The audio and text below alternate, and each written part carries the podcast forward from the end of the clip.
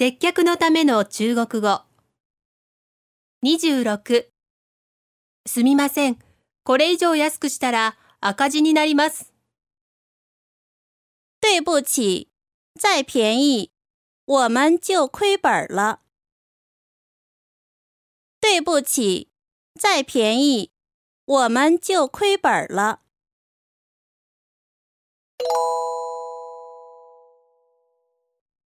中国語で言ってみましょう。すみません。これ以上安くしたら赤字になります。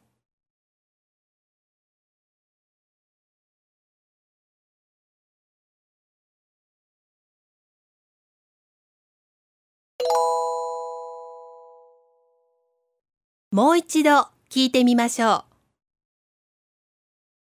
对不起，再便宜我们就亏本了。